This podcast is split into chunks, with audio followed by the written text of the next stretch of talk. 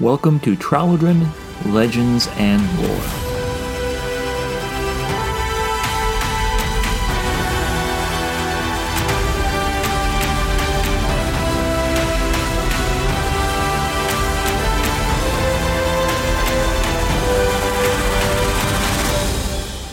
Episode 35 Morcaine and Vodan. Well, hello, and welcome to Tralodren Legends and Lore. I'm Chad Corrie, and this is the penultimate chapter in the season three episode collection we have going on here for this podcast series. And I welcome you and I thank you for taking part in listening to it. If you haven't been able to take advantage of previous episodes, I would encourage you to check that out. We are wrapping up now what started last year, season two, talking about the divine pantheon and just persons and powers of interest as far as it goes with the divine side of things. And we're finishing up now the cultic side of things, in particular, the last of the devilish uh, princes. And we'll be looking at them in just a moment here. But I wanted to thank you guys for staying with me all this time and supporting the the books and the series and the websites and this podcast and other podcasts in general. I really do appreciate that. As you know, we're getting really close. Actually, when this drops, we'll be looking at really close to, or if not on Thanksgiving in particular. And so I just wanted to take a moment and thank you guys for all the support, help, and information you've been able to share and reiterate. And just, it's just been wonderful to know that people, uh, I know there are a lot more of you out there that have been able to respond. And I get that. I, would, I don't know if I want to necessarily send an email in either, but I do appreciate, I just keep saying that, seeing that this goes out to a lot of people and it looks like every month, every week, we are reaching more and more people, which is mm-hmm. great. And it's it's great to see it getting into different countries and like I said, hopefully being of a something of interest, but also maybe inspiration for things you want to do in your own projects or things, or just kind of another fun amendum or add-on benefit to what you're already getting out of the world setting and, and stories and such in general. So again, thank you so much for the support on that. Just wanted to pass it along while I could. Also, wanted to make you aware that there is still the email available if you wanted to get a hold of me for whatever reason. Like I said, maybe you had some questions on the series in general. Maybe you've had some things you wanted to share about what I have previously shared, some things that weren't entirely clear, you wanted some more explanation on. Or maybe you just wanted to share some, some commentary or just pass on where you're getting this podcast, what you like about it, what you want to see more of in the future, things like that. That's always good to know. Like I said, I'm always kind of curious to see where this is getting and who is picking it up and how. So feel free to share that information if you like at lore, L O R E, at Chad Corrie, that's C H A D C O R R I E dot com.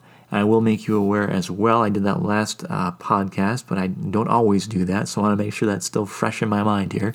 There is the Tralodren website as well for people that like to get more information or just stay kind of informed or connected when you don't have the newest episode of the podcast to, to take advantage of.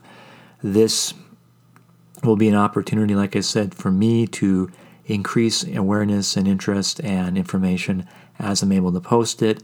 Again, some of it is it might be time sensitive or it might be tied into current projects I can't release for either legal things or just for personal things I don't want to share too much too soon. But if you go to tralodren.com, that's T R A L O D R E N.com, you'll be able to take advantage of that, maybe bookmark it and see what's going on, see what some updates are. My goal is I try and update something on there once a month. Um, it might be some more updates and information on the, the, glossary as far as what things are, which is still some benefit and influence to people there or it might be an add-on to some pages that are already there, or add some new pages and things like that. So they're always the goal is that at least once a month there always will be something. Obviously, there might be more updates if I'm doing things where you know a book tour or books coming out or stuff where it would be beneficial to do more promotional things. That would be where I would be sharing some stuff as well. So do take advantage of that if you're interested. It's totally free. You can uh, bookmark it and kind of check it out maybe once a month, like I said at the least, and then go from there.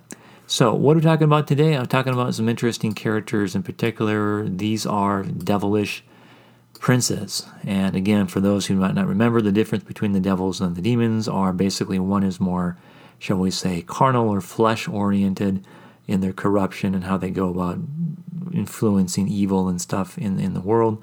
The other is more mental and uh, intellectual, that kind of thing. And they kind of take and corrupt things, people's minds, thoughts, uh, things of that nature. So Morcaine is the first guy we're talking about today, and his title is the Exalted One. And he's a 15 foot tall individual. And he looks slightly alien and strange in his composition when compared with that of the other devils. His medium blue skin covers both his humanoid torso and serpentine lower half. The underbelly of his tail turns a pale white, and his spindly arms end in bony, elongated claws. His head is bald and elongated and has no lips or nose, instead, having red eyes and a thin slit of a mouth filled with needle like teeth. He also sports two gazelle like antlers at the front of his head, along with some pointed ears. A pair of black feathery wings and membrane like wings grow from his back. The feathers tend to dominate the more top portions of the wing, and the rest of it kind of becomes like, you know, plucked chicken looking wings or membranous looking as they near the lower portion of his frame. Uh, given his form, Morcaine really doesn't wear any clothing, since it doesn't really matter if he's you know naked from the waist down. He's just a serpent, um, using only a black belt to help hold some personal belongings and his weapons. The rest of his attire consists of adornments, uh, a gold, golden circlet across his head, several rings on both hands, and a silver torque about his neck. Morcaine prefers a short sword in a fight and keeps one always on his person.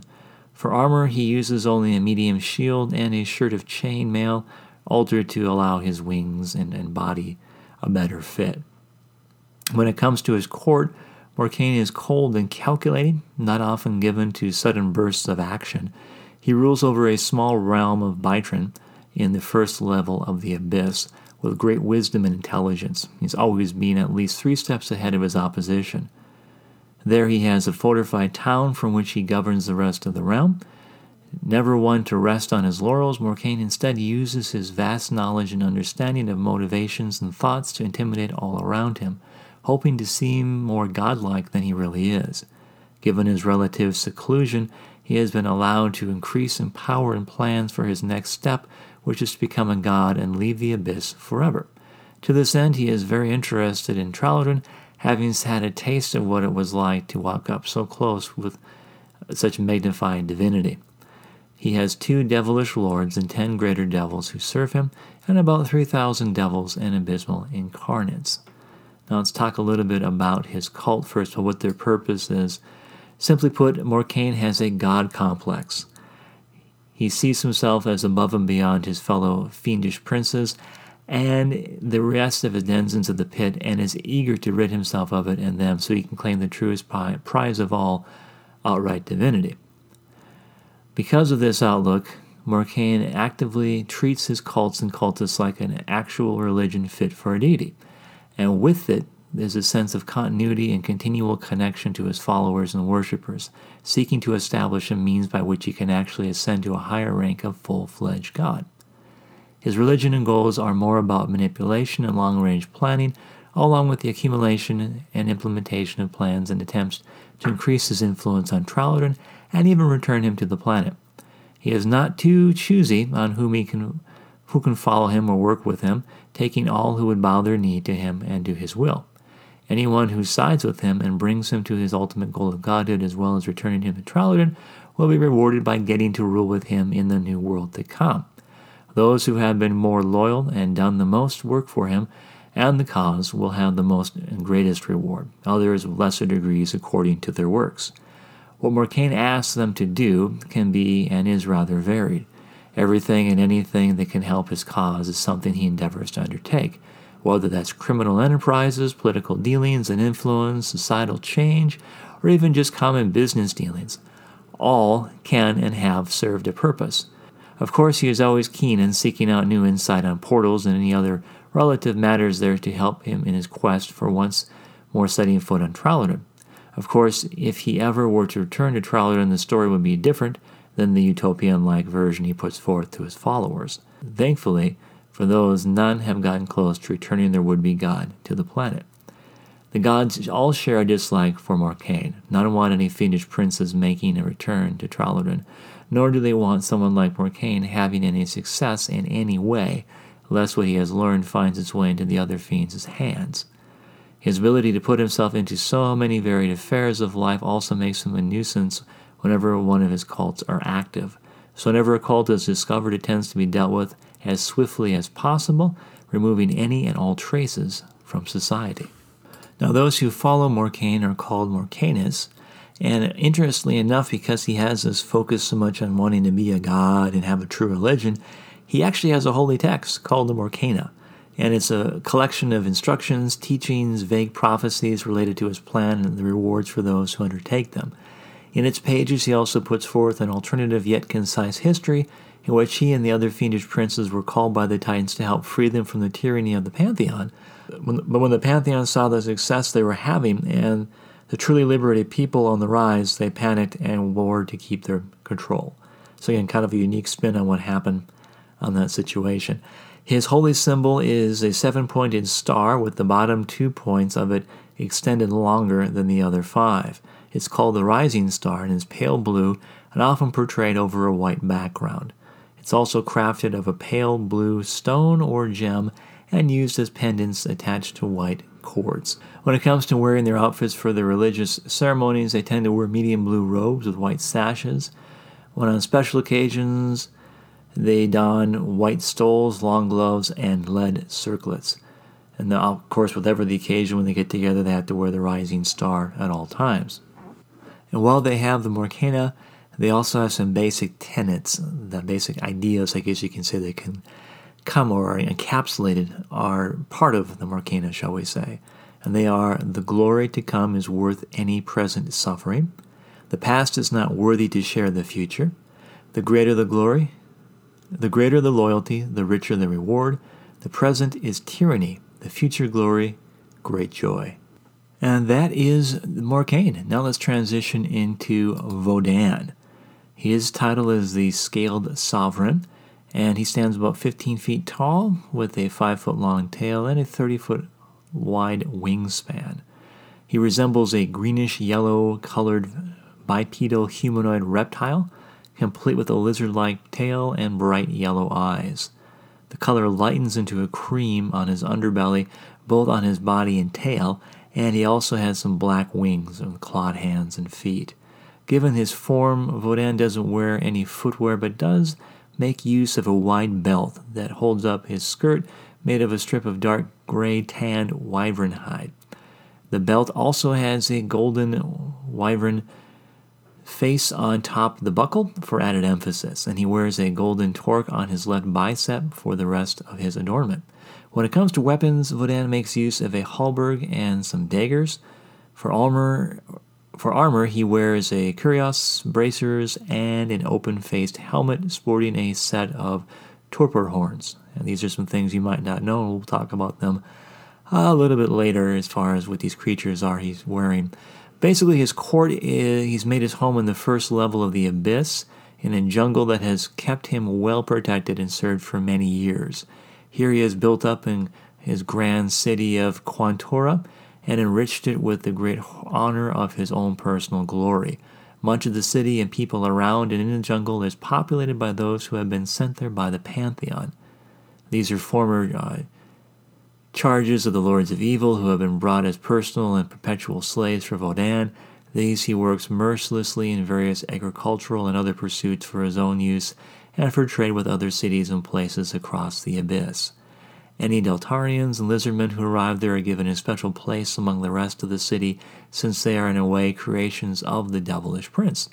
And Vodan doesn't really deal that much with outside people and places, but often seeks to gain more slaves when the opportunity is presented.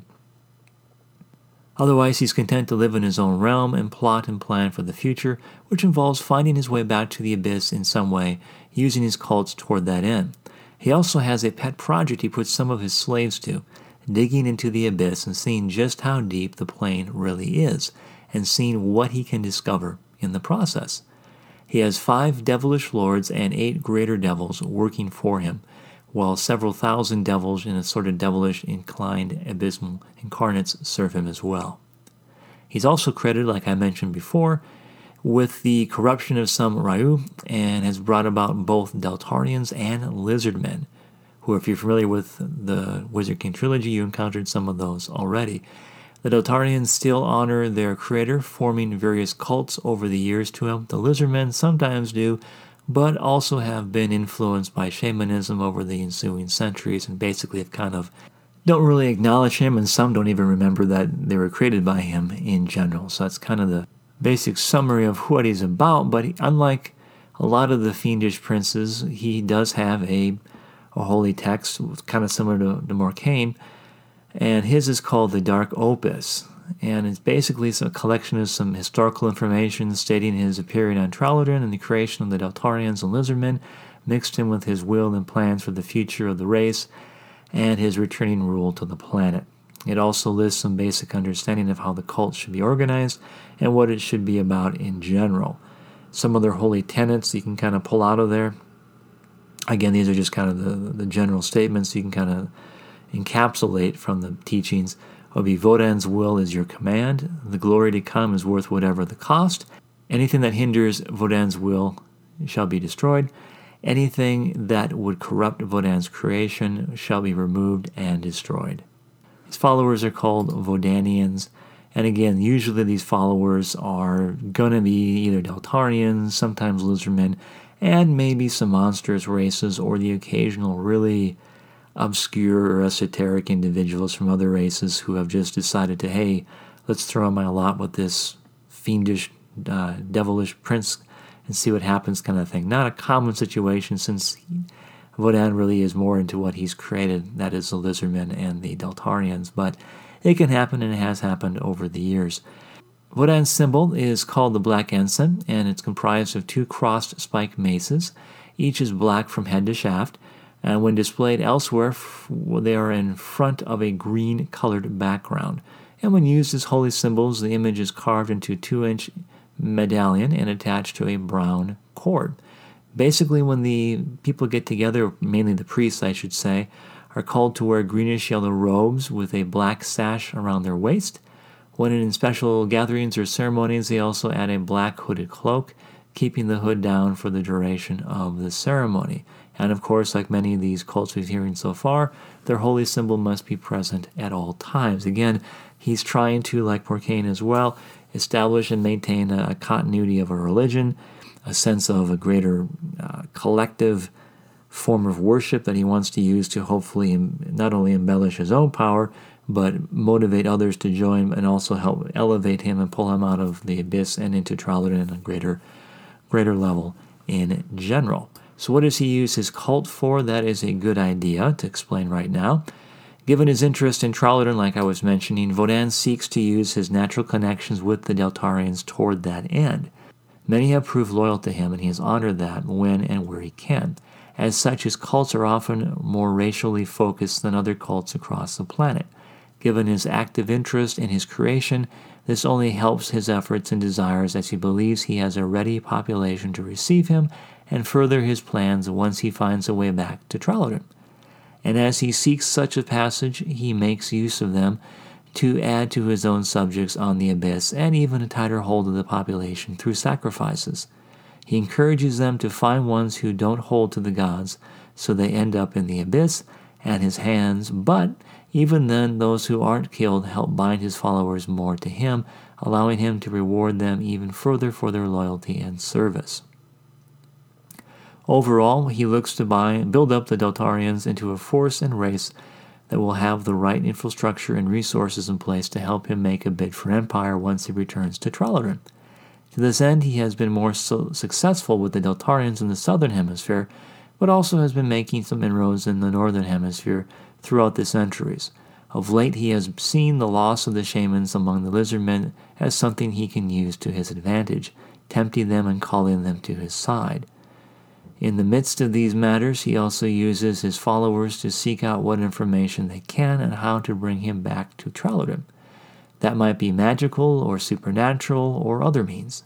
He has learned how to use he has learned how to and use guises in various times past, but the risk of leaving himself spread across two realms isn't that appealing. He would rather be on one place or the other, and with the added benefit of the gods and just about every other divinity being forbidden from the planet is a tempting offer he really can't pass by. The pantheon is opposed to his actions, of course, the light gods most of all, as Vodan's actions seek to upend the order and peace of the planet and people. Remenos also has a special place of hatred for him in his heart since he corrupted the Ryu, his specially created people. His cults also have a greater frequency of turning up across Tralodren. This makes putting an end to things hard to enforce, as no sooner than one cult is snuffed out than another can, can and often does spring up elsewhere. Short of destroying all the Deltarians and Lizardmen, there isn't really much that can be done to fully assure another cult or cults won't return.